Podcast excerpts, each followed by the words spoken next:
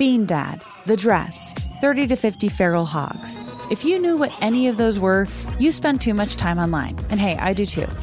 16th Minute of Fame is a new weekly podcast hosted by me, Jamie Loftus. And every week we take a closer look at an internet character of the day. Who are they? What made them so notorious? How did the internet or the algorithm choose them? And what does a person do when they're suddenly confronted with more attention than the human psyche can handle? Listen to 16th Minute of Fame on the iHeartRadio app, Apple Podcasts, or wherever you get your podcasts. Something that makes me crazy is when people say, Well, I had this career before, but it was a waste. And that's where the perspective shift comes that it's not a waste, that everything you've done has built you to where you are now. This is She Pivots, the podcast where we explore the inspiring pivots women have made and dig deeper into the personal reasons behind them. Join me, Emily Tish Sussman, every Wednesday on She Pivots. Listen to She Pivots on the iHeartRadio app, Apple Podcasts, or wherever you get your podcasts. I'm Saleha Mohsin, and I've covered economic policy for years and reported on how it impacts people across the United States. In 2016, I saw how voters were leaning towards Trump and how so many Americans felt misunderstood by Washington. So I started the Big Take DC. We dig into how money, politics, and power shape government and the consequences for voters. With new episodes every Thursday, you can listen to the Big Take DC on the iHeartRadio app, Apple Podcasts, or wherever you get your podcasts. Ah, welcome back to Behind the Bastards, a podcast that is uh it's a podcast, you know. What what what, what do you want? That's honesty and and advertising. Can't argue with that. It is it is a podcast. Um I'm Robert Evans, your host, and uh, I I didn't think of a, a funny introduction for this episode. So pretend I shouted atonally or screamed out the name of a dead dictator, and let's welcome our guest for the episode, Ben Bowlin. Um, ben, if you could scream a dictator's name, that would be most appreciated. Yeah, one of the hard to pronounce ones. Yeah, go for it. Oh, I, I trust oh, you. okay. Uh, wow, that's that's definitely uh. Ooh, there's so many good ones though. Okay, Mahmoud Ahmadinejad. Uh, oh, Ahmadinejad. Ahmadinejad, I think. Uh, Ahmadinejad. You're right. there you go, Uh, there you see, go, See, this yeah. is why you're the host, Robert. yeah, yeah. I mean, that's an interesting one, right? Because he wasn't. I don't know how you, uh, yeah, uh, characterize exactly what he was, but he's become a darling of Twitter since his time as the as the leader of Iran, which is Uh, always the- fun. As Yeah. the air quotes leader. yeah, of Iran. yeah, yeah, wild stuff. Um, I do love like the every, every now and then you're like this guy who had a very different vibe. You know, when he first came to my awareness uh, via media, is now like uh, a, a completely different person in a lot of people's eyes because he like went after Donald Trump on Twitter. Always funny. Um, Ben, Hmm. how do you feel about AI? Not the movie with Haley Joel Osment. Oh well. Uh-huh. oh, okay. Well, all my notes are trash then because Yeah. I thought we were talking about this. Um. Okay. I, yeah. I did say prepare for an episode on AI and then send you 37 pictures of Gigolo Joe. So, yeah, I and get thank it. you, thank you. I'm framing those, Robert. Uh, I'm good. framing those. Yeah. Uh, oh, I I got to give a shout out to a lot of folks, uh, ethicists working in the field, uh, who are asking about the nature of consciousness and uh, why why the term AI is somewhat, you know, problematic. Like, uh, Yeah. what makes an intelligence artificial? You know, uh, but when I hear AI, if I'm most people, what I'm thinking is, ooh, I should have studied math. Numbers are scary. I, I, yeah, I've been so I, I've been kind of digging into this as a new beat uh, for myself as a reporter. As we'll introduce today, like there's some uh, some some stuff I've kind of gotten sucked into here, and as I've kind of talked to more people who are um, on the technical side of things here, I'm I'm gaining both a deeper appreciation for how complex this stuff is. Um, you know, there, there's been um, a, a lot that sort of you, you've got this mix of of like incredibly dense uh, academic papers uh, and kind of the the commentary of uh, people who are actually like working with the nuts and bolts of this stuff and not trying to pump up the price of uh you know uh, the IPO valuation of their company, right? Um, and then you've got kind of the hype cycle which is very different, right? The people who are are kind of talking about, you know, how models are actually constructed and, you know, what the ideal size for the models might be and like how the capabilities kind of will change as they sort of ramp up or ramp down the scale. Talk about like the potential of problems like model collapse and whatever versus the people who are like uh, a, an AI is going to c- take control of all the nukes. Uh, no, no, this isn't just me stealing the plot of Terminator 2 um, in order to like hype up the power of the the product my company's making. I swearsies, it's real. Um, Swearsies. swearsies. So That's how you know it's legit. That That- that is that is um, some actual uh, Mm-hmm. nomenclature used in the halls of power. Swearsies. Yeah. And I, I, I think you can always trust when a bunch of people with a vested financial interest in making uh, their AI products seem extra powerful. Uh, recite the plot of Terminator 2 to you uh, as if it's you know uh, serious serious Mhm. business. Mhm. Um, so as we've kind of led into, the internet is awash right now on kind of cheap takes uh, on what AI means for the future. You know, on one hand, you've got these kind of Terminatory fears. Kind of the, the best example of this recently was Vice put out this very dumb article that was like, a military AI killed its creator because it was trying to stop it from launching a missile. And everyone Oh, was like, oh yeah. oh my God, there's, you know, we have to stop this. And then it turns out, well, actually, what happened is like a bunch of human beings were sitting around a table, like kind of plotting out things that might happen if they ever built one of these and someone was like well what if it did this and like that's all that happened like they were playing fancy d&d it's nothing to be scared of Um, yeah, man. and then- it's like it's like a, a war game, like Yeah. a simulation, right? Uh, it's a planning out a hypothetical. Yeah. and it is that that's that's headline chicanery. I and it, it's not it's not even a simulation where like they didn't like even code you know a fake ai to like test it as a simulation they were literally just like bullshitting you know like nothing nothing was built which is not to say like i'm not concerned about the possibility of like ai you know involvement in weapons targeting and stuff and that kind of thing. Like there's a lot to be concerned about there but not this article.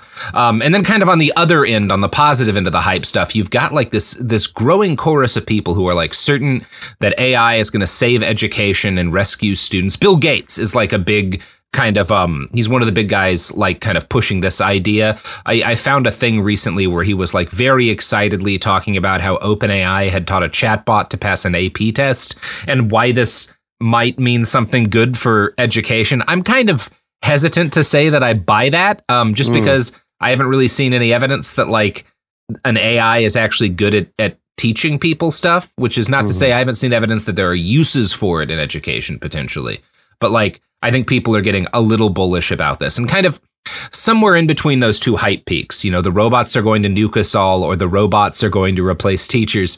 Somewhere in between those two hype peaks is a story I ran across a couple weeks ago about an author who wrote 97 books in nine months using ChatGPT. oh no! Um, oh, oh, no! yeah. Oh no! I think Oh. I. Uh, oh gosh! All right. I'm gonna guess a lot of people came across this story, and it, it's one of those things. It it it sort of dropped in a bunch of different like places, like the I think the Post was one of them, Insider was one. These kind of like low quality um, publications or publications that have recently sunk in quality significantly, um, who are who are chasing SEO shit, right? And it Hmm. it's also kind of noteworthy to me that like this story hit right as the writer's strike began. Like the writers go on strike, and then there's this story about like, well, this guy wrote almost a hundred books in less than a year using ChatGPT. Mhm. Um, you know, maybe we don't need all these writers. Now, if you actually look at at this this author, quote unquote, and with- the most quotation marks around that word I can possibly add, like like a whole script that's just quotes around the the word author there, um, is a guy named Tim Boucher.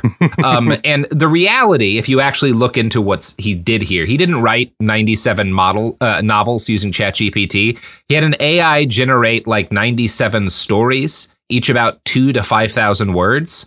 Um, Mm. And if you don't know how novels work, generally speaking, kind of like the minimum word count before something's considered a novel is about 50,000 words. Yeah, It's hmm. like, and that's a short novel, right? You're, you're, Yeah. you're talking about like, I don't know, Old Man in the Sea style shit or something like that. I don't actually hmm. know how many words Old Man in the Sea is, but like my my silly book with with with robot horny cyborgs and stuff was 120,000 words. So uh, Also, it's a really good book, and people should read it. Thank you. That's very nice. Uh, It's but- not a compliment. I'm objectively saying it's a good book. Well, thank thank you. I, I appreciate Agreed. that because like he's not having it write novels. Um, what he did was he he had it churn out short stories, each with dozens and dozens of illustrations in them. There's something like fifty or sixty in each story, which is also too many for a short story. Like Wait, it's Robert, did he draw the pictures himself? Uh, he sure did not. Um, and we'll, we'll, we'll talk. So, like, if you look at these, uh, like, I, I went to his web page, and thankfully, one thing I will give Tim Boucher is it looks like he's put most of these on a personal web page rather than dumping them all on Amazon. Um, which is what we're going to talk about in a second. But if you look at this shit, he's got like a bunch of different, uh, like one of the stories is Occupy AI, which is described as like a story about protesters fighting cops because AI takes the jobs away or something like that. Um, there's not like characters given, um, or, or any kind of like sense of a narrative arc, but the AI generated art for the co- of the cops like beating up people makes them look like the bad guys in Spaceballs, uh, and I do appreciate that. Um, so that's that's that's good. Sophie can show you the uh, the Spaceballs illustration. Oh, Yeah. holy smokes. Yeah, they ain't found shit. Um,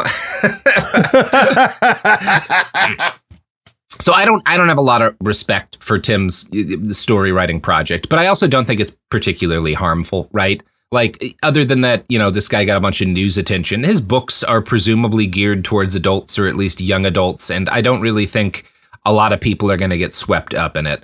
Um, but there's something, there is something sinister in the world of people using AI to generate stories. And this is where we get into like the meat of what we're actually going to be talking about this week because I have found myself doing some journalism again. Uh, I don't do as much of that as I used to, but I kind of got, I fell down a rabbit hole over the last two weeks and I have been investigating something that I found really fucked up and scary. And and the the, the short of it is the robots are coming for your children. Um, if you've got kids out there, there is a shady network of influencers and con men who are trying to warp your kid's brain so that they can make a quick buck off of Amazon KDP, which is called which is Kindle Direct Publishing. So that's what we're fucking talking about today because it's actually a serious problem that people should be aware about and I haven't seen any real reporting on this.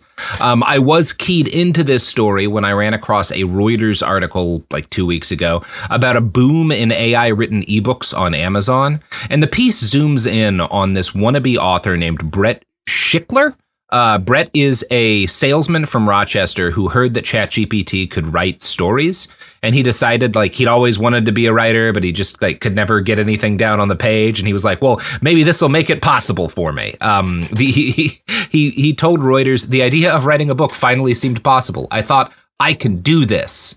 Um, unfortunately, the book he put out is Why uh, is that don't know. so funny? I can do It's- this by not it's so sad. actually It's doing so it. sad when you learn what he wrote because it's he. The, his book is the wise little squirrel: a tale of saving and investing. Oh, He- it's a guide to financial Really? literacy um, through the eyes Oh. of Sammy the squirrel. Oh. Um, and I'll, I'll say this: everything we're about to talk to on this episode is much worse than the wise little squirrel. Because I will give him credit for one thing: he Hmm. he Schickler's like Brett has a thing he wants to get across to people. I'm not. I don't think he's done it well. I don't think this is the right way to teach kids kids financial literacy. Is to have like a robot generate a story about a squirrel so they learn how to invest. But he actually seems to care about like transmitting information to kids, which is Well- he's the only person who does. Yeah. Um, so I'll give him some credit for that. I'll also give him give him some credit for the fact that the the cover of his book it doesn't look good. Like this doesn't look like a real book. I wouldn't say. Um, but there's nothing like inherently off-putting or terrifying about the squirrel Sure. drawing on the cover I of don't. book. I don't know, man. I don't know, Robert. Sophie, Do you find the, it uh, unsettling? well, there's the other. There's the other animal there Yeah. in the in Which the one? background. There's two. Yeah. That bear. Oh, there Uh, are two. Yeah. Wait, where's the other? in the tree. and I the trees. Oh yeah, yeah. The, the, well, I, and you know the perspective is pretty fucked on that chipmunk. Um, Mhm. Yeah, I, I don't buy it. I don't buy the perspective here. and where did he? AI and where yeah. did they get that acorn? We don't know. the acorn's massive? The acorn is Where? bigger than the bear. the, well, th- well, that's just because the bear's further away. But the acorn Hmm. is at least the, the same size as the squirrel's torso. Um, mm. Yeah. Which I think might be, you know, maybe maybe the subtext here is that the acorn is inherited wealth, and uh, and the squirrel, oh. you know, it's to yeah uh, represent, you know, whereas whereas the uh, the squirrel in the tree uh, behind him kind of represents uh, the like uh, the, the working class. class. Yeah, yeah, yeah.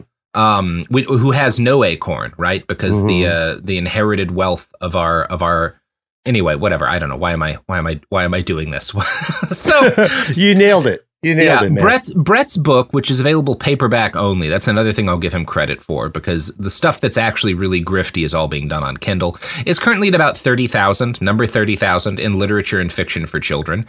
One thing that does show is that like that sounds really low. That's not terrible, right? Like given the number of books that are on Amazon, it's not like a, a runaway success. I think that this is like probably because there was a bunch of news stories mm. around this, right? Because it was it's kind of the first uh, AI children's book to go viral. Um, it's not again any good, but uh, I don't I don't see a, the harm that like what we're about to be talking about is like a bunch of people who've done this in a much more harmful uh, direction. So this story kind of got me looking into what other people were writing AI children's books. Um, and part of why I, I, thought thought to do this was late last year. I, I watched uh, a documentary on the Folding Ideas YouTube channel. If you're not aware of that, Folding Ideas is a channel run by a researcher and a writer named Dan Olson, uh, who I admire quite a lot. Um, he's the guy who did that Line Go Up documentary on NFTs that helped cause the NFT crash. Uh, he's very good at what he does. And late last year, he he published an investigation into a group of Amazon con artists who like charge several thousand dollars so that they can teach people how to mass produce low quality books uh, to have both read by voice actors for like audible books and to sell on kindle through kdp which is again kindle direct publishing.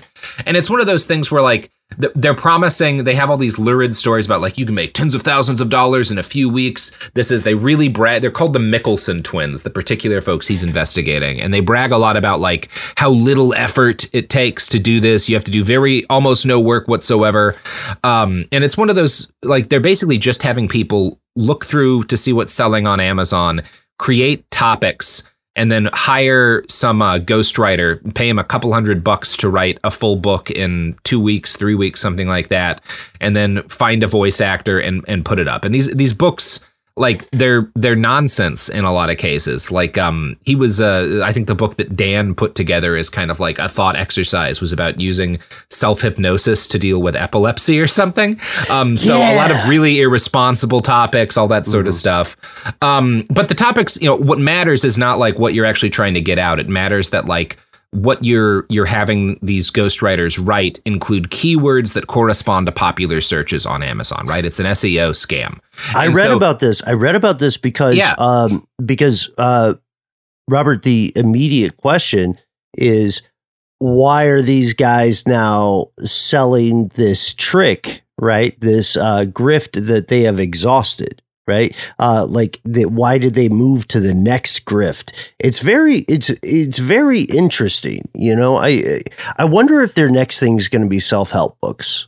Yeah, I, I, think that like there, there's a uh, there were already some sort of in that topic that they're putting out. I think mostly what it is is that like you can make money doing this. Your goal basically is to trick people looking for real books on similar mm. subjects into buying your books because it's kind of hard to tell on Kindle and they may, you know, if you just are putting enough stuff out there, the sheer number of people searching means that you'll make, you know, sales. And if, you know, you don't, if it doesn't take that much work, you know, if you get a couple hundred sales, it can be worth it.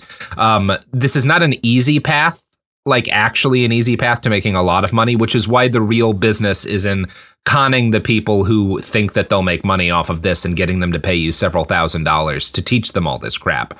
Um, Dan in his video calls these people entrepreneurs which is is a clever bit of wordplay. Oh, but I, yeah. I, do think the term actually kind of misses something important because What's the con, well, the mm-hmm. con is Dan is talking about the con that he is he is t- unraveling is that like this is not actually a great business. It's hard for people to really make money. They are lying to folks about how profitable this is so that they can take their money. And that is that is true. That is a con. But there's an actual outside harm aside from this con because like the people they're conning are not just passive rubes. They're trying to like unethically make a quick buck. So to some extent, I'm like, I'm not, I don't have a huge problem with who they're conning necessarily. But what I do have a real issue with is that the byproduct of the cons they're running is that the largest bookstore on the planet gets filled with thousands and thousands and thousands of nonsense titles that aren't real books that mm. can spread disinformation that can just cause people to waste money um, that can like like there's a lot of issue. It makes it harder to like find stuff that you're looking for that's of quality, you know, on various topics. I've had to deal with this a few times with Bastards, where I'm looking for books on niche subjects, and I find something that seems to be about it, but it turns out it's like one of these like crap books. It's like someone's at best paraphrased a Wikipedia entry or something. Is it is it that prolific though? It, it, like what, what thousands did, and thousands of titles? Really? I, I, I I have I have actually reached out to Amazon for con- uh, for comment on like how many AI titles they have in their library and how they like the degree to which or whether or not they do anything to attempt to like figure out which titles are AI or not. Like I, I have a, I've asked them a couple of questions on that about like their plagiarism filters and stuff. I haven't heard back yet. Hmm. Um but and and if I do, I'll update this. I'll, I'll record an update for you. Well, they, surely they, they can just uh, they can just create a large language model that will respond to your insightful questions in novel form. Yeah, that would at least be a response. So far, I haven't gotten anything from them because I think they're they're following the Elon Musk route of just ignoring any questions from media because there's there's a lot of money. They make money anytime people upload the shit and anytime it sells. So like mm. they don't have a problem with con men putting fake books up on the site. Um, and it's one of those things. Again, when I when I watched this video by Dan, I was like, "Well, this is an interesting con." I think what's happening here is kind of unsettling. And then, you know, the late like the AI explosion happened, right?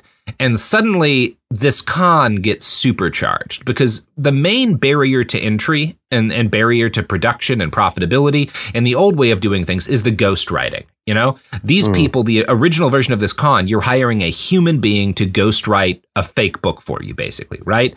And a human being can only write 50,000 ish words so fast, even if all they're doing is like paraphrasing a bunch of like Wikipedia and news articles, right? Like there's a degree, oh, there's a, a hard limitation on how many of these can get written.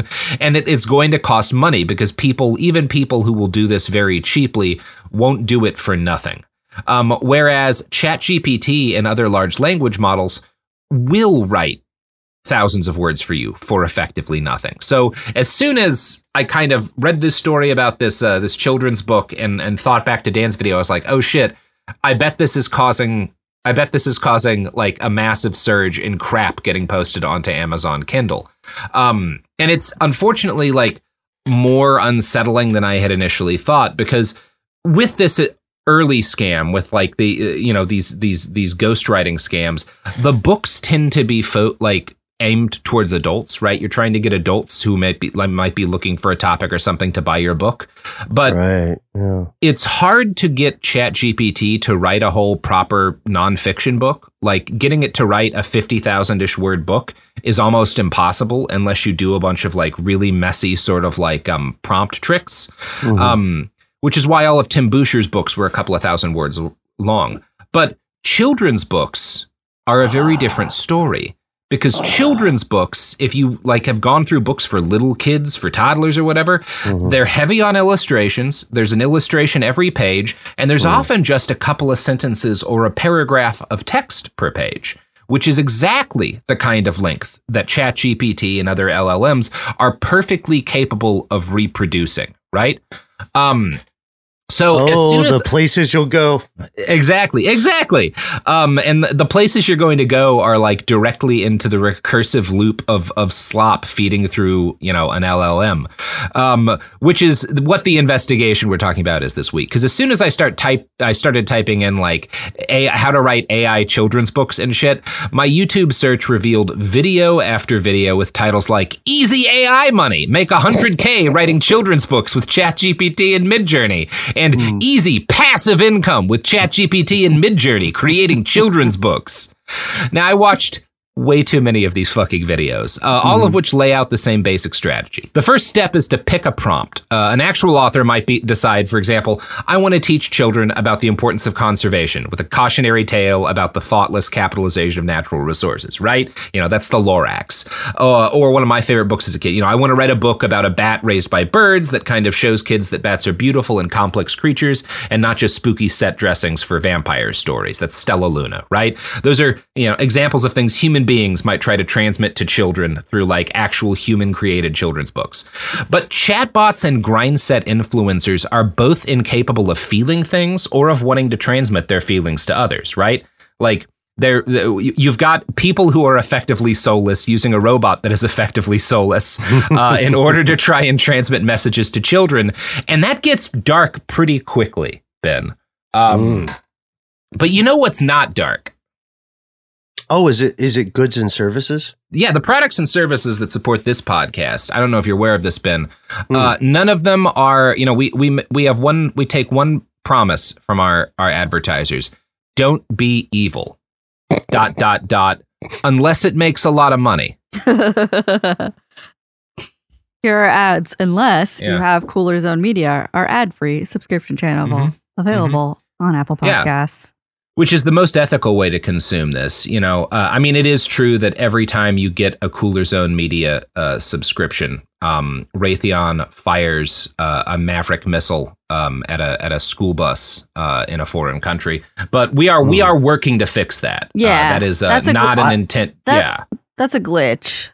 yeah. I heard I heard that uh, every time someone subscribes to uh, to Cool Zone Media, they get a um, they get a little coupon, and if we get enough coupons, uh, we can we can finally subtract a day from Henry Kissinger's life. I don't Yeah. know which day. yeah. I don't know if it's the last one or if it's Hopefully, like one of the days he ordered bombings in Cambodia. you know un- unclear. It's going to take all out. of us. Yeah. Yeah, we Yeah. got to subscribe. Yeah, so get enough subscriptions and together we can kill Henry Kissinger. The evidence keeps pouring in. At this point, the facts are undeniable. It's an open and shut case. Monopoly Go is the most fun you can have in a mobile game. Millions of people pass Go every day because this game is always bringing something new to the table. Countless crazy tournaments you can join with your friends as partners or teams. Constantly changing challenges like money sprees or treasure hunts that keep it fresh with new wild mini games. Timed events offering bonuses like massive multipliers or rent frenzies to help you get huge rewards. And there's so many rewards to discover rare stickers you can trade with friends to complete albums, delightful emojis to taunt people with when you raid their riches, unique playing pieces, and so much more. The verdict is in with Monopoly Go. There's something new to discover every time you play. So don't miss out. Go download it now for free on the App Store and Google Play. Bean Dad, The Dress, 30 to 50 Feral Hogs. If you knew what any of those were, you spend too much time online. And hey, I do too. 16th Minute of Fame is a new weekly podcast hosted by me, Jamie Loftus, where every week I take a closer look at an internet character of the day. Who were they? What made them so notorious? Why did the internet choose them? And what does a person do when they're suddenly confronted with more attention than the human psyche can handle? I'll be talking to internet historians, experts, and yes, the main characters themselves to get a fuller picture. Because I think that even outside individual experiences, a character of the day tells us something about how the internet worked at that time and how the attention economy developed into the freaky three headed dragon it is today. Together, we probably won't be able to properly log out, but we can take a walk down scary internet memory lane and see one day a little more clearly. Listen to 16th Minute of Fame on the iHeartRadio app, Apple Podcasts, or wherever you get your podcasts. Something that makes me crazy is when people say, Well, I had this career before, but it was a waste. And that's where the perspective shift comes that it's not a waste, that everything you've done has built you to where you are now. This is She Pivots, the podcast where we explore the inspiring pivots women have made and dig deeper into the personal reasons behind them. Join me, Emily Tish Sussman, every Wednesday on She Pivots as I sit down with inspiring women like Misty Copeland, Brooke Shields, Vanessa Hudgens, and so many more. We dive into how these women made their pivot and their mindset shifts that happened as a result. It's a podcast about women, their stories, and how their pivot became their success. Listen to She Pivots on the iHeartRadio app, Apple Podcasts, or wherever you get your podcasts.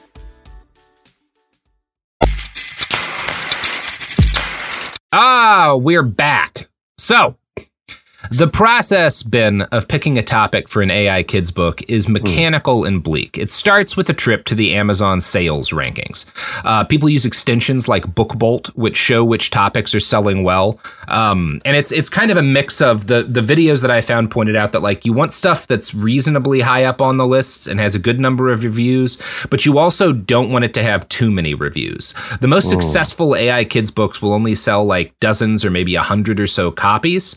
Um, and so they kind of like a lot of the people making these videos will disguise that by showing you like sales calculation apps where they plug in books by actual human beings to like be like you can make $32,000 a month, you know, just like this guy who wrote this, you know, storybook or whatever that's uh, a bestseller did. Um, which you're not going to like actually do if you're really doing this for a business, but um, one of the the the creators that I, I watched kind of put together these one of these guys is called the Zinni Studio.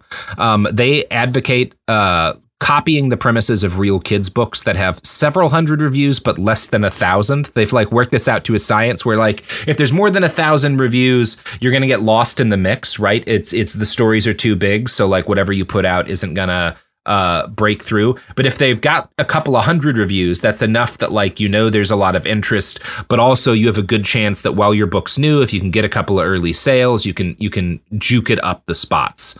Um, there's also a strategy for price points. They they note that like Amazon pays 70% in royalties if your book's 299 to 999 but if it's cheaper than that they only pay out like half as much so we are in the wrong book- business. yeah We're in the wrong business. I cannot wait to read because this is this is like a dark side of uh, cyborg philosophy, right? yeah Right. So like, uh, w- uh, Robert, Sophie, let's get on the SEO. Let's find uh, let's find a topic and let's have our evil Pandora Jin kind of thing. Uh, write write us a little old man in the sea and just mad lib whatever uh whatever the the narrative is right uh I mean, I think the real answer, Ben, because you and I both have hundreds of hours of our podcast. You know, there's ridiculous history and behind the bastards and everything else we've been on uh, recorded. We feed all that into an AI and then just like look at what's trending on Twitter. And then we uh, we have an AI generate like six hours of you and me talking about uh, how masks don't work or something like that. Just like crap that stuff onto the internet. Whatever Joe Rogan talks about that week, we'll just generate an AI conversation between us about it. Um, you know, toss in like fifteen percent Elon Musk, and uh, then we retire. yeah yeah um Mhm. wha- what i also love about this first off is the sincerity and second off is the idea that nothing could go wrong Mhm. at all No. Um, it, it won't like I I don't know. I feel like as long as you know we need one human being in there to keep a handle on things, so it can just be like an AI version of you and an AI version of me, and then Mhm. human Sophie sitting there and like trying trying to Yeah. trying to control the robot conversation uh, as we Yeah, start yeah. giving out like the Sounds ingredients for like Gelignite. an easier job.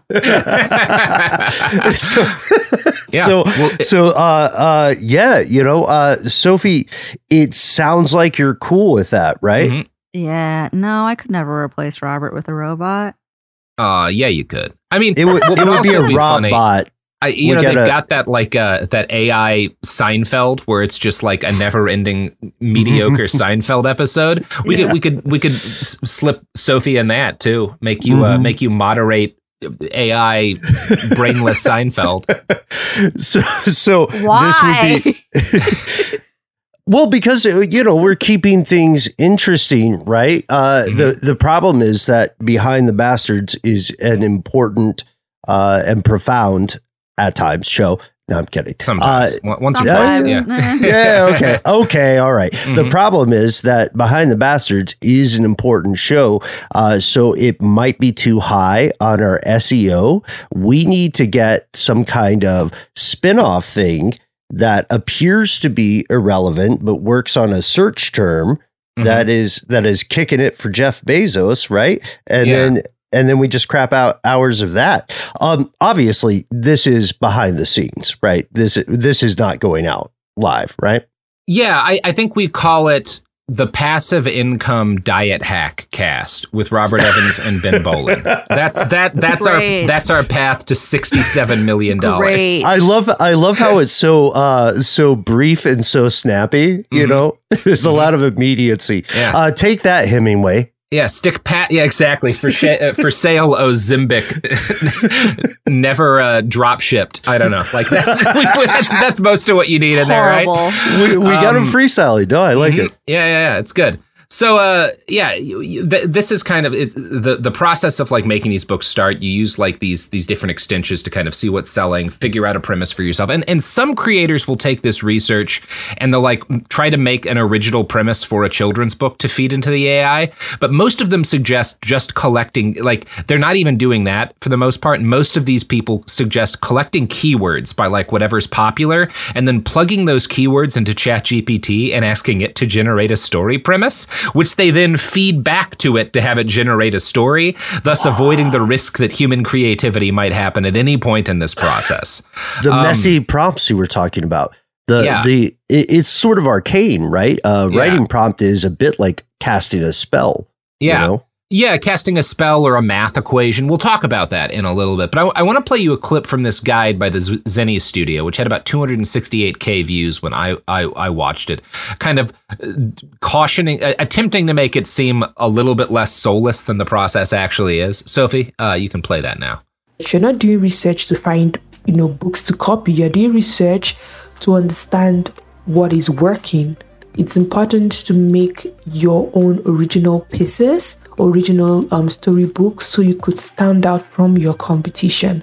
Okay, Now, so you could see that So- there's she says that right? That you, it, it's Yeah. you're not doing this to like copy people. You know you're trying to fa- find ideas for original work. Here's the actual prompt that she uses to generate her children's book Write me a children's story about a girl going on an adventure to find a missing treasure. Lesson You achieve what you put your mind on. Make it six pages and title each page. Make is mind blowing and intriguing. Um, I'm trying not to go too hard on the misspellings, but it does show you how lazy you can be with these. Like, that's not a story idea. Like, going on an adventure. What kind of adventure? Finding a mission. What what kind of treasure? How does she like w- the lesson? You achieve what you put your mind on. Like that. That's You're- that's like That's a producer. That's Yeah. a producer walking in and saying, uh, you know, do do a thing with this sort Yeah. of vibe. And and I love that. I love that Shyamalan at the end, Robert. Make it mind blowing. Yeah, mind what I blowing. yeah, and it's it's very funny because like it is all of these AI people are the same as like um the worst folks in Hollywood, right? You know, there's good producers and bad producers, uh, and nothing gets made without the peop- the producers who do know what they're doing. Um, but there's a lot of folks who are like a lot of corporate folks. You know, I'm thinking about like David Zaslav and shit here, um, who are like. Yeah, I'm the idea. Why do we need writers? I already had the idea. You know, write me a write me a story about a about a guy who's angry. Um, You guys heard I- about I wrote Mad sharks? Max. yeah, you guys heard about sharks? What it what it, uh, like um so uh I I saw a thing on Instagram about tornadoes. Uh so what if we what if we just do that? yeah, yeah. Give me a tornado thing with Bill Paxton. You know, that's the that's the hard work. I already did it. You know, some some somebody can crap out the script anytime. The intro just Um, goes, "Call me Ishmael." That's that's an original idea. yeah, there you go. Um, so I want to actually like read you the uh, uh, the story that, or at least a chunk of the story that gets generated by this this this prompt. Because I would it- love it. again, yes. people are flipping out so much about like the quality of writing that these things are capable of, and like I think what you're all going to learn is that like this isn't writing what it puts out. So, page one, the missing treasure. Once upon a time, there was a brave and curious girl named Sarah. She lived in a small village at the foot of a big mountain. One day, she heard about a missing treasure that was hidden in the mountain a long time ago. Sarah was very intrigued and decided to go on an adventure to find the missing treasure. So you see, the you, you see, like first, I, I'm taking a break here. Like she, the prompt said, like make it intriguing, and what the robot did was like, well, I'll just say that Sarah's intrigued. That means that it's an intriguing story now because I've used that word. Um, We we also see um we also see repetition of phrases, right? Oh yeah, yeah. It's it's very clear that it's like a mechanical Turk, you know. Uh, Mm. page two, the journey begins. Sarah packed her backpack with food, water, and a map and set out on her journey. She hiked up the mountain, and along the way, she met many animals who offered to help her. But Sarah declined their help, saying, I want to do this on my own. Why, why are there animals offering her to help? Like, And why, what- why what- what kind of does she, what animals? she, what is it that she wants to do on her own? Like, why is this important to her? Uh, I would say it's animals? intriguing. Yeah. Yeah, it, I'm intrigued by how incomplete this story is. Page three The Cave of Trials. After several days of hiking, Sarah finally reached the top of the mountain. There she find a, found a cave that led deep into the mountain. She entered the cave and was met with many trials, including steep cliffs, deep chasms, and dark tunnels. But Sarah didn't give up. She kept moving forward, always remembering the lesson she learned from her parents. You can achieve what you put your mind to. Oh, now her parents are characters in this. Yeah, her parent. Well, not even really characters. Like she's not a character. It, it's you know you you can see what it's doing here, right? It's a mm. simulacrum of a plot, mm-hmm. right? Where you've mm-hmm. got like, well, I know that plots have to have a conflict, you know, and characters in a story are supposed to have trials. So I will just say she went through trials. She didn't give up because her parents said you can achieve what you put your mind to. Like, and that's what the story views as like transmitting a lesson to kids, mm. right? Is just mm-hmm. like saying the lesson in there, which like that's not if you think about children's books, like good children's books, the books that like you can still remember as a kid, um mm. that's not how they get messages across, right? Like Right. it, it- it's deeper than that. Kids are actually n- not just capable of understanding like much more complicated messages than like you can achieve what you put your mind to. They they crave that, which is why I mean part of why shit like Dr. Seuss's books, you know, still sell a century or whatever after he fuck mm. close to a century after he fucking wrote them. and he's kind of a piece of shit. Good books. But Good books, like what? Who? the guy himself. wh- what author isn't? Um, it's why like the Hobbits, you know, successful and shit. Like it, you, you don't just have Bilbo being like, "I learned that you can always trust in the power of friendship." No, you you show you know the character like evolving and changing and entering conflicts and and failing and then learning lessons and then succeeding. Like this is not super complex stuff. You're not like writing fucking Ulysses just because you put this in here. But the the chatbot like is incapable of kind of understanding this because it's it's it's a, a, a calculation. It's an algorithm, right? It's an al- Mhm. it, it is not it can't want to tell a story and like a critical part of of telling a story is the intent you know um Mm. and and you know kind of uh spoiler that's what's most unsettling about all of this to me and and what we're kind of building to but you can see you know kind of how how these how this story you know technically meets the requirements uh that the Zinni uh, studio or whoever like set out for it and none of these grind set people actually care about anything beyond the fact that like it might be able to pass muster on Kindle so like it's good enough right we'll, What- we'll go for it we'll take this script and turn it into a book for little kids Right, right, right. Uh, Mm-hmm. but what? uh, First question: Like, what do you think Joseph Campbell would think of this? Because it's clearly like, again, it's a structural, uh, aggregate approach. It's a very lazy Mad Lib that uh, you know. There's the uncanny valley to it. I agree Yeah. with you there. Uh, it, it does feel that it's missing uh, a soul. Right? We don't even Yeah. know the animals. We don't even know the parents. Like, wait, wait. Uh, I, I think he'd probably be kind of interested in the fact that sort of the um again it's kind of the simulacrum of a story it's not an Mm. actual story um it it understands some aspects of the shape of a story and it attempts to to reproduce that but without any kind of understanding of what the original is so I Mm. suspect there's a degree to which he would find it intellectually fascinating. I think he would probably be buying a gun right now, uh, heading towards the OpenAI offices. He would be buying he would be buying a gun and he would like DM Chekhov and say Yeah. it's happening, bud. yeah, let's get the fuck down there. so I found an even lazier example of synthetic storytelling in a video by a guy named Christian Heidorn, uh, which has about 120,000 views. His YouTube channel is called Tokenized AI, and he had a mid he had Midjourney create what he calls a comic book. And boy, I am using that the those words as fucking uh, it's not a comic book, right? He's he's lying about what this is. It's a a, a, a book with illustrations and barely any text, but it's not like anyway. It's not actually a comic book. Um, and he he plugs in the uh, the plot for this. He he gets ChatGPT to create a plot for him um, by kind of plugging in an equation for story ideas that reads like the brain of a Netflix executive. And I want to read you this equation because I find it really interesting. And uh, Sophie will show you it because it is it's physically laid out like a math equation almost. Story. Please come up with a short story based on, in brackets, theme that uses elements that are typical for, in brackets, genre stories. Provide me with a three to four sentence summary and store it in plot. And again, like you kind of plug in a theme. I want the theme to be an adventure, you know, or I want the Uh-huh. theme to be like, you know, uh, uh yeah, an adventure story in in you know uh, the horror genre or whatever, um, something like that, and provide me with a yeah. Uh, so that's that's kind of the way the equation looks. And Christian decides he wants a comic book that has kind of like Indiana Jones Uncharted style art vibes uh, Okay. about like a man and a woman who meet up by coincidence and go on an adventure in like a dungeon to get a treasure, right? Okay. Um and it's one of those things. I say the artwork has the vibes of like Indiana Jones or Uncharted because the vibes are purely a product of the actual art itself. There's no actual plot in the story that ChatGPT generates for him, and he has it. He has he has the the robot break down a story page to page, but it's it's not a story.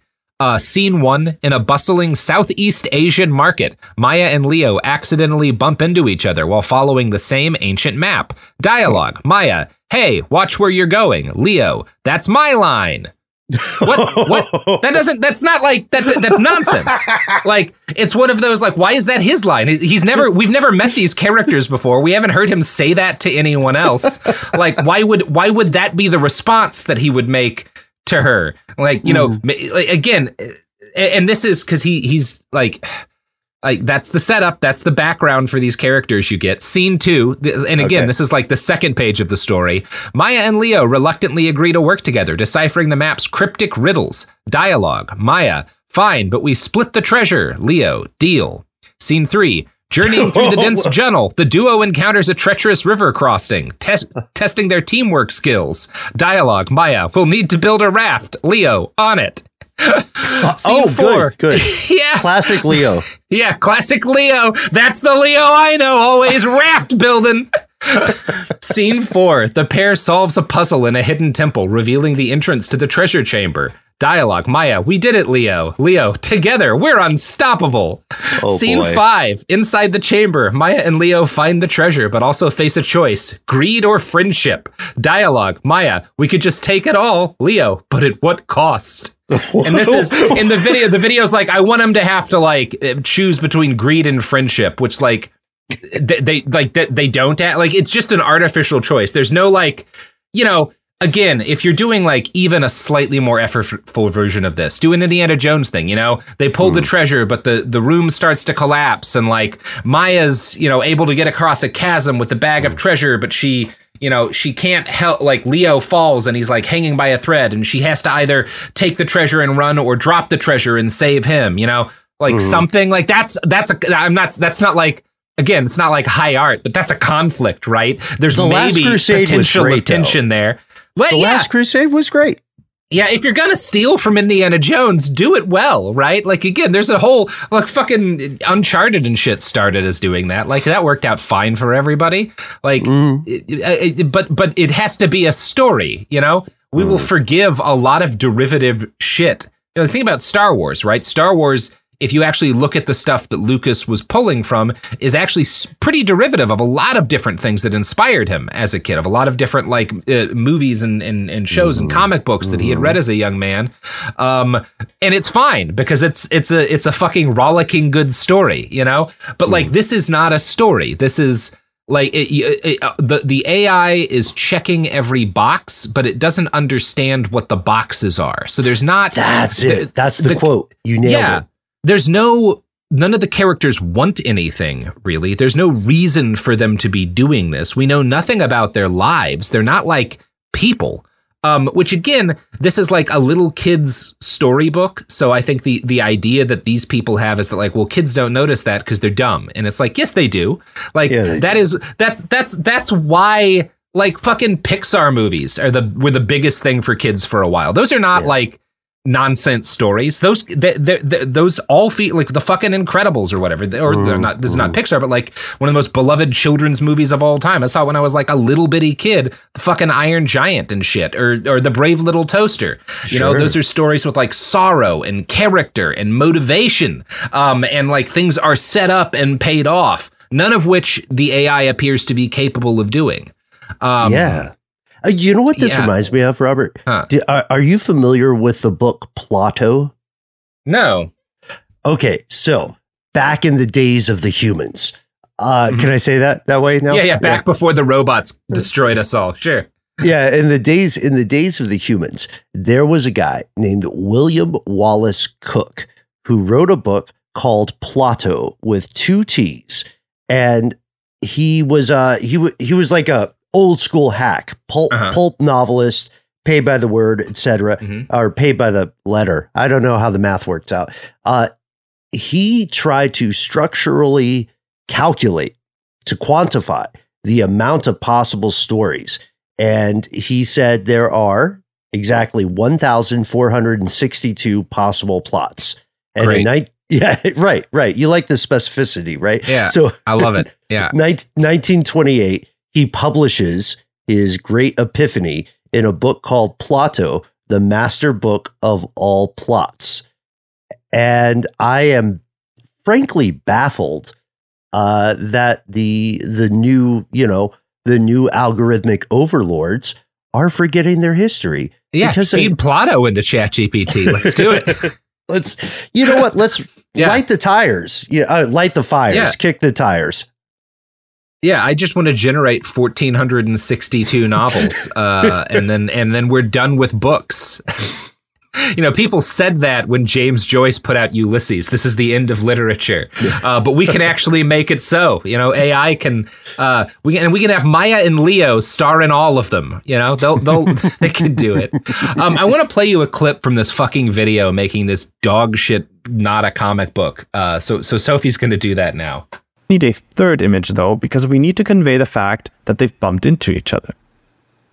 In this prompt, you'll notice that I start with the style, but then I immediately set the scene first. Only then I add the characters and finally end with the activities. As I said, you will need to experiment with what works best for you. I've also changed the aspect ratio because I'm creating a wider image panel. Okay, so this completes our first scene. Whether you use just one or multiple images. You see what he's he's going into all this like we're trying to set the scene where these two characters bump into each other, and you have to be very you you want to structure it this way so that the AI knows, and it it it generates you an actual proper you know image of this action happening, and like the picture we get is this very vague, generic looking bizarre type uh, background, and then our two characters both staring directly at the viewer on frame. They have not bumped into each other. They don't They aren't interacting. They don't seem aware of each other. It is not an illustration of what he asked it to write, but it's good enough. Like fuck it, you know. Like It's yeah, Uncharted. It's Uncharted-y. You know, it's for kids. Uh, yeah, it's it's it's pretty good. So I want to. We're, we're gonna get more into this, but you know, you know what also reminds me a lot of the Uncharted video games is the Uncharted deals that um our sponsors are throwing down. The evidence keeps pouring in. At this point, the facts are undeniable. It's an open and shut case. Monopoly Go is the most fun you can have in a mobile game. Millions of people pass Go every day because this game is always bringing something new to the table. Countless crazy tournaments you can join with your friends as partners or teams. Constantly changing challenges like money sprees or treasure hunts that keep it fresh with new wild mini games. Timed events offering bonuses like massive multipliers or rent frenzies to help you get huge rewards And there's so many rewards to discover rare stickers you can trade with friends to complete albums, delightful emojis to taunt people with when you raid their riches, unique playing pieces, and so much more. The verdict is in with Monopoly Go. There's something new to discover every time you play. So don't miss out. Go download it now for free on the App Store and Google Play. Bean Dad, The Dress, 30 to 50 Feral Hogs. If you knew what any of those were, you spend too much time online. And hey, I do too. 16th Minute of Fame is a new weekly podcast hosted by me, Jamie Loftus, where every week I take a closer look at an internet character of the day. Who were they? What made them so notorious? Why did the internet choose them? And what does a person do when they're suddenly confronted with more attention than the human psyche can handle? I'll be talking to internet historians, experts, and yes, the main characters themselves to get a fuller picture. Because I think that even outside individual experiences, a character of the day tells us something about how the internet worked at that time and how the attention economy developed into the freaky three headed dragon it is today. Together, we probably won't be able to properly log out, but we can take a walk down scary internet memory lane and see one day a little more clearly. Listen to 16th Minute of Fame on the iHeartRadio app, Apple Podcasts, or wherever you get your podcasts. Something that makes me crazy is when people say, Well, I had this career before, but it was a waste. And that's where the perspective shift comes that it's not a waste, that everything you've done has built you to where you are now. This is She Pivots, the podcast where we explore the inspiring pivots women have made and dig deeper into the personal reasons behind them. Join me, Emily Tish Sussman, every Wednesday on She Pivots as I sit down with inspiring women like Misty Copeland, Brooke Shields, Vanessa Hudgens, and so many more. We dive into how these women made their pivot and their mindset shifts that happened as a result. It's a podcast about women, their stories, and how their pivot became their success. Listen to She Pivots on the iHeartRadio app, Apple Podcasts, or wherever you get your podcasts.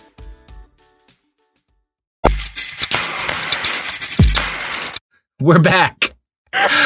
Uh, so looking at a bunch of these stories in a row kind of pulls the curtain aside on AI storytelling. A lot of the dialogue it generates is is pretty nonsensical.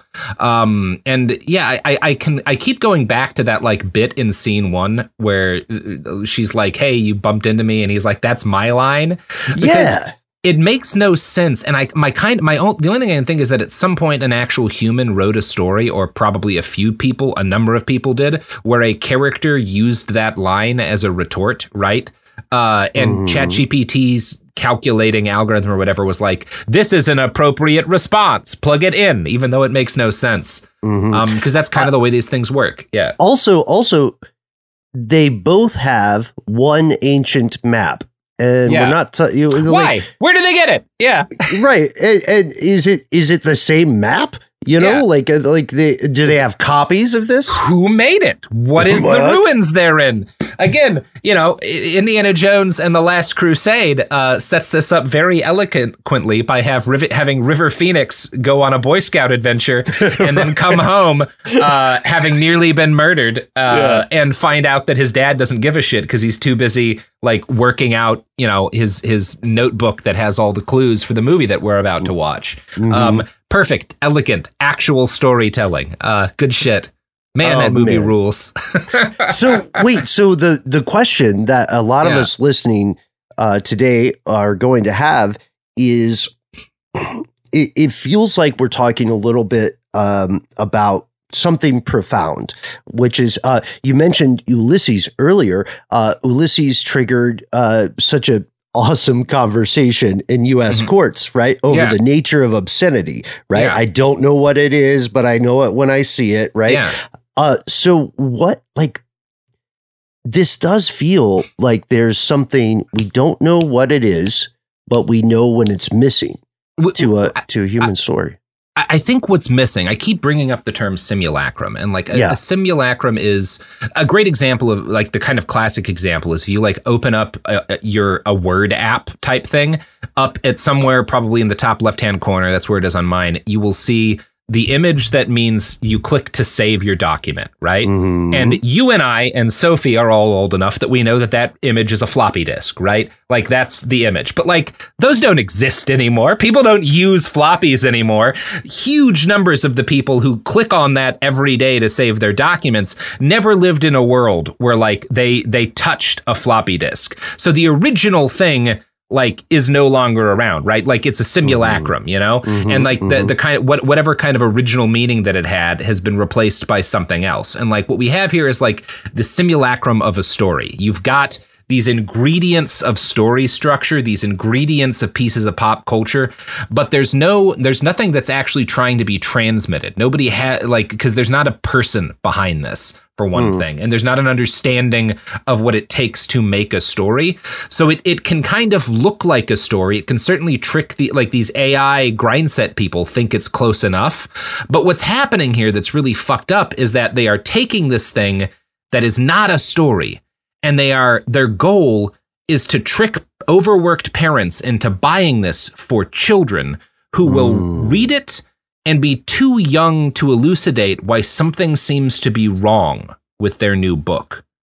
And that's actually very frightening, right? Like there's Yes. there's some, we're going to talk about learning in a little bit and how kids learn and how they don't learn, but like fundamentally kids are little information vacuums and this stuff is wrong on a fundamental level and they'll get that they may not get it why but it, it it's it not only is it kind of like off-putting to them but it has the potential to do harm to them um and and this is you know we've had versions of this there's this thing called Elsagate right where like a year or two ago there were suddenly all of these hundreds and hundreds and hundreds of like what appeared to be ai generated videos that were like involving disney characters elsa being a big one from i think frozen um and they were they were like singing songs and Rewind. doing all What so- are you calling this character? elsa right Elsa. Elsa. Yeah. Elsa. No, you Oh, said. Elsa. yeah i said elsa right didn't i whatever um so- Okay. whatever. So you you've and and uh, like a lot of them would suddenly get like really weirdly sexual or like fucking get tweaked in, into this kind of like uncanny, unsettling, almost like Lovecraftian weirdness. And they were I just remember like, this. yeah. Yeah. and these were they were all crafted and used kind of the keywords that like when parents you know you're you're busy you got to cook dinner you got to like do you know clean the house or some shit Yeah. your your kid won't calm down you you put them in front of YouTube and you put on a children's video and the algorithm eventually starts spinning and so parents start realizing like Yeah. well I set them on you know this video that was like a frozen song and now there's like this weird pornographic thing that they're watching like where the fuck did this come from it No one- weaponized autoplay. Yeah, exactly. And I, I don't think there's still a solid understanding of where all these came from. There's a couple of different theories. Um, but it's really unsettling because part of the problem is like, what does it do to kids to have that kind of shit in front of their eyes? Mhm. Like, because we're not even talking about like the danger of like, what if a kid reads an adult book or, you know, stumbles in when there's porn on the TV? You know, this is a question of like, well, this is like frightening nonsense uh, that like is being fed into them automatically. Like at a at a scale that was like hundreds of these videos ten, one of the channels for this was like one of the 20 biggest channels on this is fucked up really problematic shit.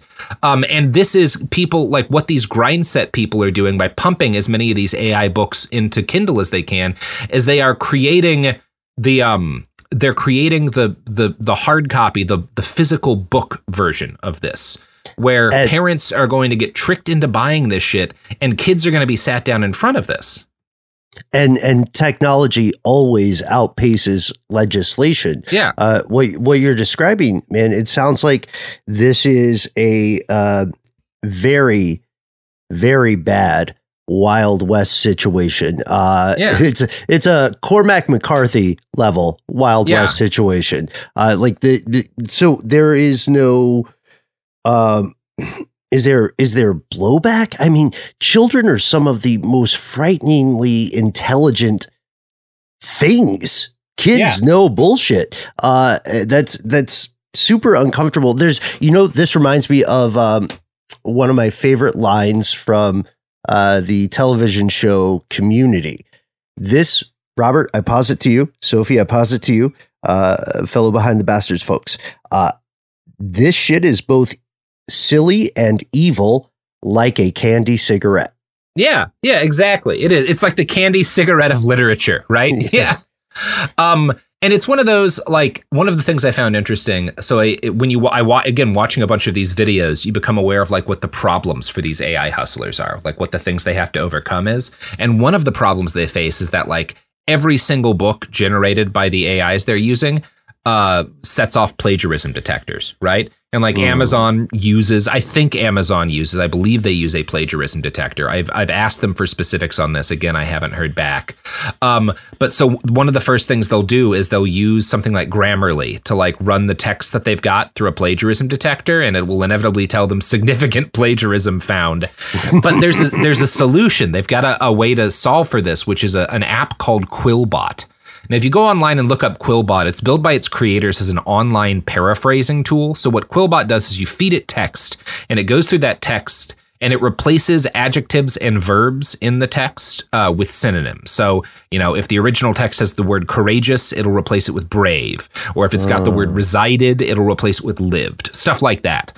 So you feed this Franken text that you got from the AI into Quillbot, and then Quillbot does kind of a find and replace with a handful of the words in there. And then suddenly you've got something that won't trigger Amazon's plagiarism sensors and that you didn't have to actually edit yourself, right? You don't you still don't have to do any real work here. You just let another robot mix it up a little bit more. Um yeah. Now, once you've got kind of passable text, the next step for these grifters is to create image prompts for all of the illustrations in the book. And again, there's not room for creativity here or for any kind of like human influence. For each page, they just ask ChatGPT to generate descriptions of the images needed for that text. And then they feed that text into Midjourney or Leonardo, which is another AI image generator, and use it to produce something like this. And this is from another one of these. Uh, uh, this is kind of like one of the better case scenario looking illustrations. Um, and it's from like one of these uh, fucking AI uh, book guides that I found on YouTube. Um, and it's you know it, it's not remarkable, right? Like it's uh, I'll read you the text. This is from chapter one, setting off on an adventure. This is the whole chapter.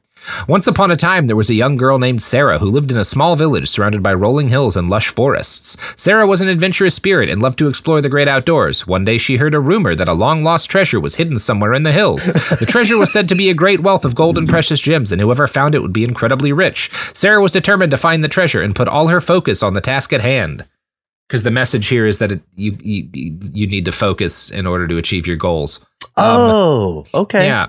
And it's the art that accompanies it isn't bad. It looks it, it kind of at first glance you might assume a human drew it. You can kind of tell like for one thing the perspective on the backpack on her back is all fucked up. It's not like Mhm. actually quite right. Um it might be that her hand is in a pocket, but she might actually just not have a hand. But like, it doesn't look bad. You, you, you, you especially again, you're like an overworked parent looking It for a could book be for your kid. It could be way worse, is what you're saying. Yeah.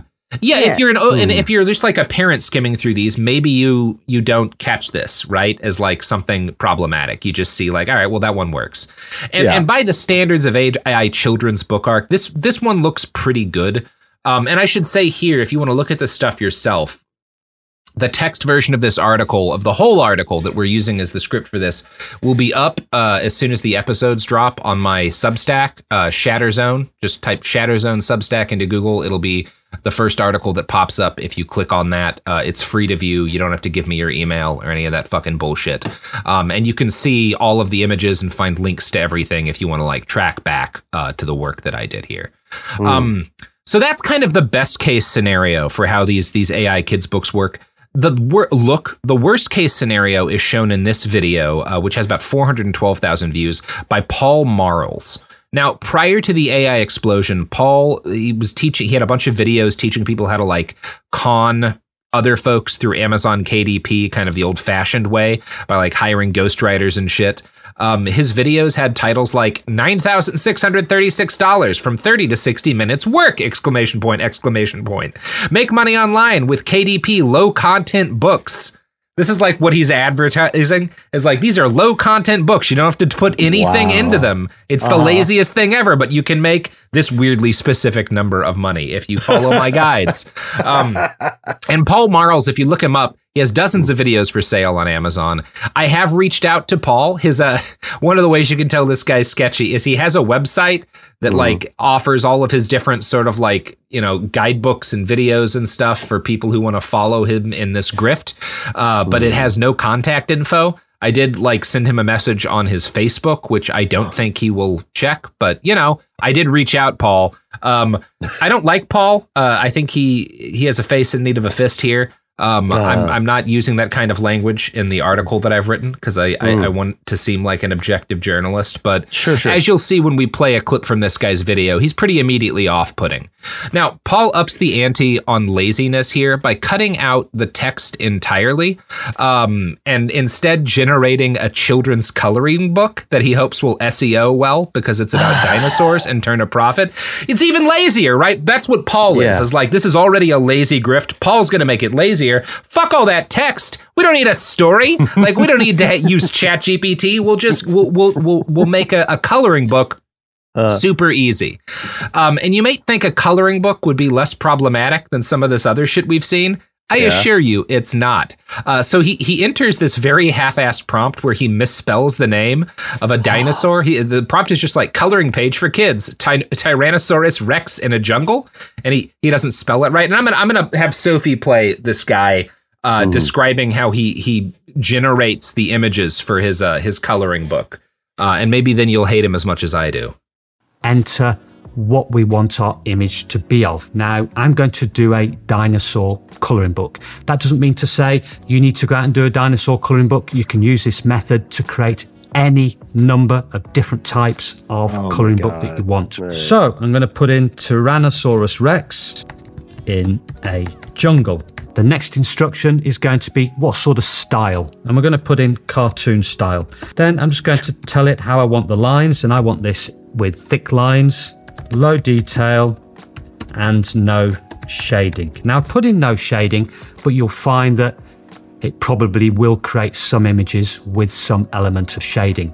The next is we need to put two minus signs and then AR for aspect ratio. So we're just going to put in 9, 11. And then we Oh, hit nice, enter. nice, nice. And we can see Yeah. here it's starting to create the images. Okay, so stop it, Sophie, because now I want to talk. I want, to talk about these images. First, I want to say you'll note he's like, we don't want there to be shading because you know if there's shading in a thing that you're supposed to color in, it like fucks up. You can't like color in shading very well. But he's like, sure. there will be shading, but like whatever. Who gives a shit? You know, we don't care anything about this stuff. um, uh, now Sophie is going to show you these are the images that he generates with that prompt. Take a good look at these dinosaurs. Can you can you tell me anything that's wrong with these Tyrannosaurus rexes? Oh, sure, they're not T Rexes. No, they're not at all T Rexes. One of them is a quadruped. Uh, it Yeah. clearly has four legs, but like a T Rex head on this like weird stump of a body. Another one, the T X Rex has like human muscle arms And Um, thumbs. and thumbs. one of them, the one on the bottom left, like not only is the bottom jaw twisted away from the top jaw, but if you notice, its front arm is actually its back leg. The back of its body is merged with a tree, and then like there's maybe two other sort of half-formed limbs there and then the bottom right one like these t- i cannot exaggerate to you like go go to shatterzone substack look at these fucking t-rexes these are so such fucked up janky tyrannosauruses like it is offensive to me how shitty these t-rexes look Yeah. um The the Yeah. human hands are very funny. Yeah, the human hands on the bottom one is pretty great. I do like how uh, uh, in the top one, like Midjourney's almost done like a Rob Liefeld thing, where like it can't figure out the feet, so the it just hides them. so hey, maybe AI has at least reached Liefeldian levels of like uh, illustrative potential. Tight. yeah, Um, they need they need um never explained belts No. of uh ambiguous cartridges, right? Right around the, the waist. Yeah. Uh, like also, you know what? If That- we're being Wait, that's going to be another two iterations. Yeah. a, a T Rex Mhm. with human hands that would have helped him out. Mhm. They, they would maybe they would have been around, right? You know, if the Uh, T Rex had developed the fucking uh, handgun, Mhm. you know, they could have fought off those fucking asteroids. Um, yeah, it's a. I, I, you know, when you say that, I think about a much better Tyrannosaur drawing, uh, Bill Watterson's classic Tyrannosaurs and F-14s. Still one of like the highlights of my childhood. Um, that part of why I'm so offended by this coloring book is that like the best parts of my childhood all involved dinosaurs, and he is just he understands that that kids are magnetically drawn to dinosaurs, always have been and always will be forevermore. Um, and so that he's grifting off that by providing like it, he, he just he doesn't even care enough to make sure that they look vaguely right. Like any kid, kids know more about dinosaurs than paleontologists. Any child is going to point out that these are fucked up looking T Rexes. Um, so Paul's guide after this kind of goes through how you lay out your coloring book to publication, how you cobble together a cover, you know, what kind of things you need so that it'll it'll get through Amazon censors and they'll let you upload it to like not just to like because it's a coloring book obviously you need physical copies. Um and you can if you upload it right amazon will just like print and sell the books for you the actual like physical books. And again this gets to what i worry about is that like parents who o- fall for these books are going to be you know overworked they're not going to be focusing on these books as much as their kids are right? They're just like i want to get a, a dinosaur coloring book for my kid or whatever. They need a coloring book. Oh this is what like popped up on amazon. The cover looks fine.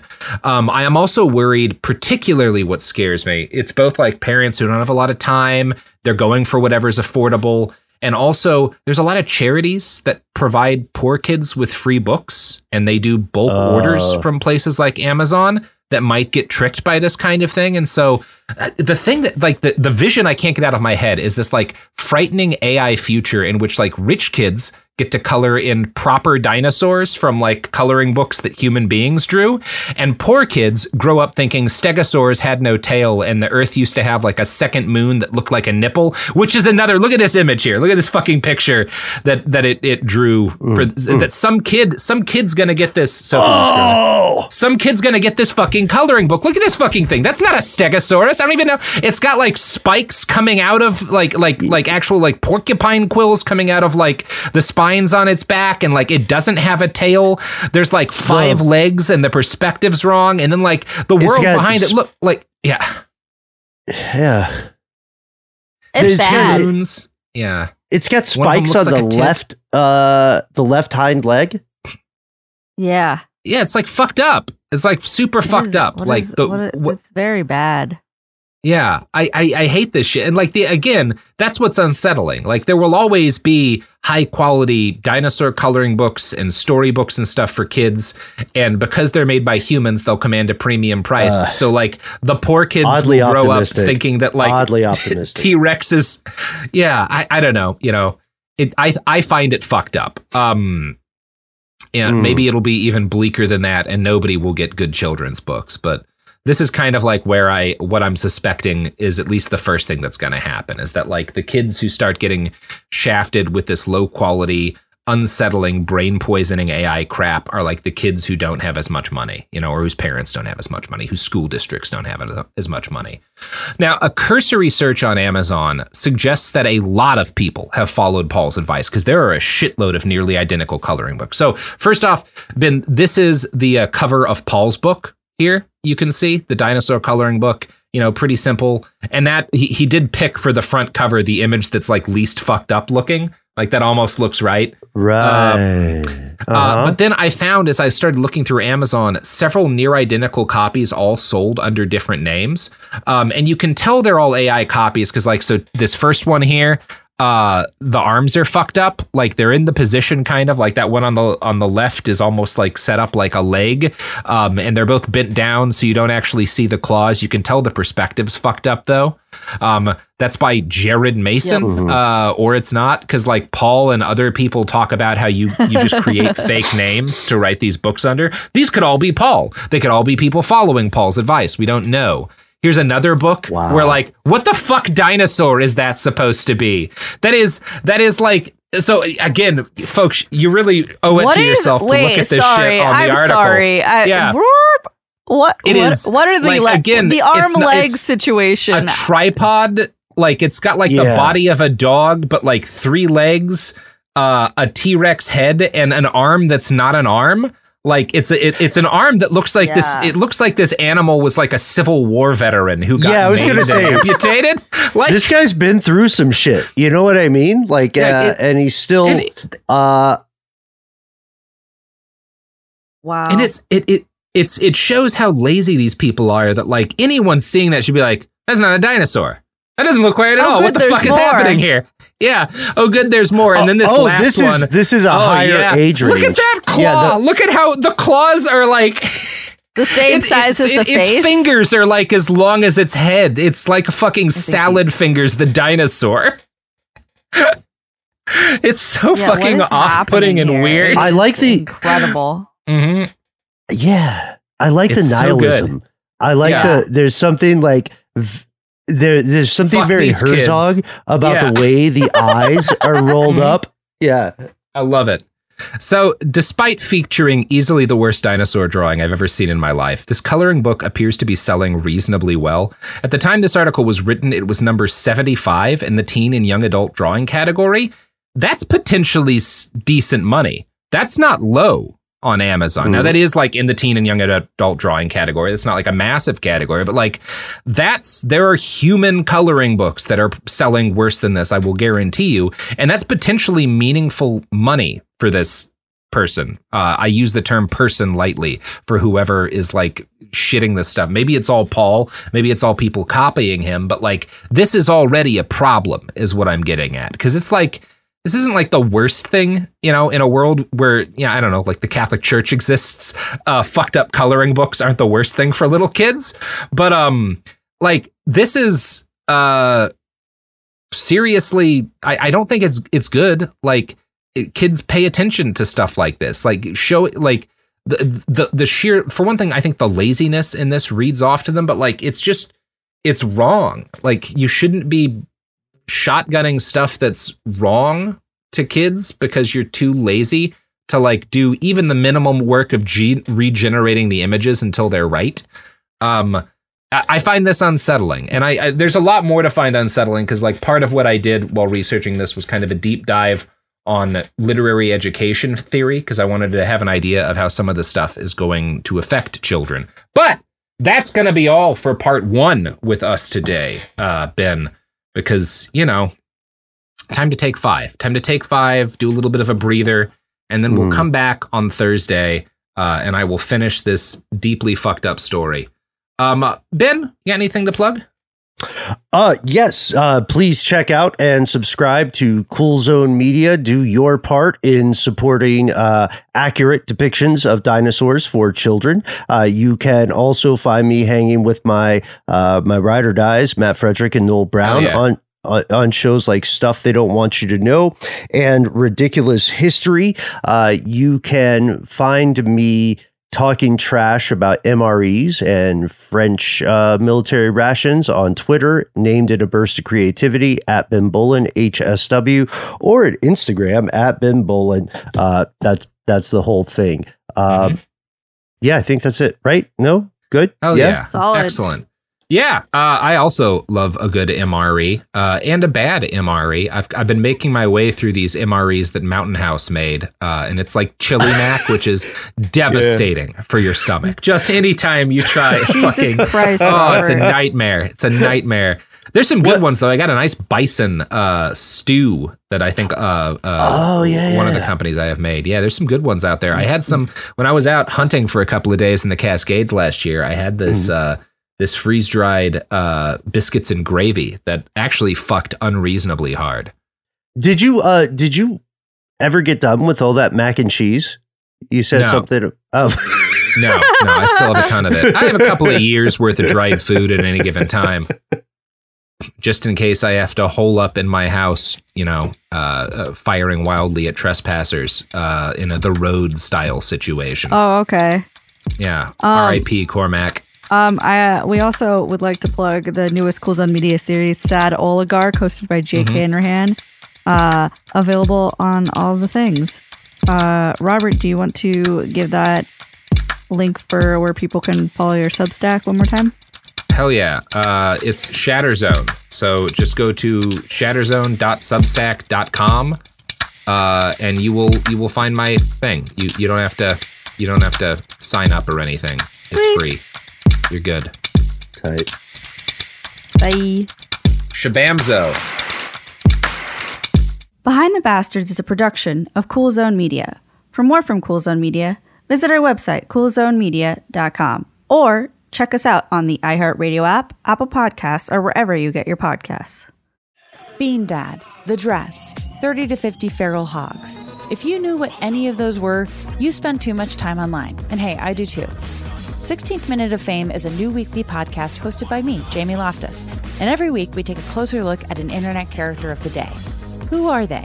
What made them so notorious? How did the internet or the algorithm choose them? And what does a person do when they're suddenly confronted with more attention than the human psyche can handle? Listen to 16th Minute of Fame on the iHeartRadio app, Apple Podcasts, or wherever you get your podcasts. Something that makes me crazy is when people say, well, I had this career before, but it was a waste. And that's where the perspective shift comes that it's not a waste, that everything you've done has built you to where you are now. This is She Pivots, the podcast where we explore the inspiring pivots women have made and dig deeper into the personal reasons behind them. Join me, Emily Tish Sussman, every Wednesday on She Pivots. Listen to She Pivots on the iHeartRadio app, Apple Podcasts, or wherever you get your podcasts. I'm Saleha Mohsin, and I've covered economic policy for years and reported on how it impacts people across the United States. In 2016, I saw how voters were leaning towards Trump and how so many Americans felt misunderstood by Washington. So I started the Big Take DC. We dig into how money, politics, and power shape government and the consequences for voters. With new episodes every Thursday, you can listen to the Big Take DC on the iHeartRadio app, Apple Podcasts, or wherever you get your podcasts.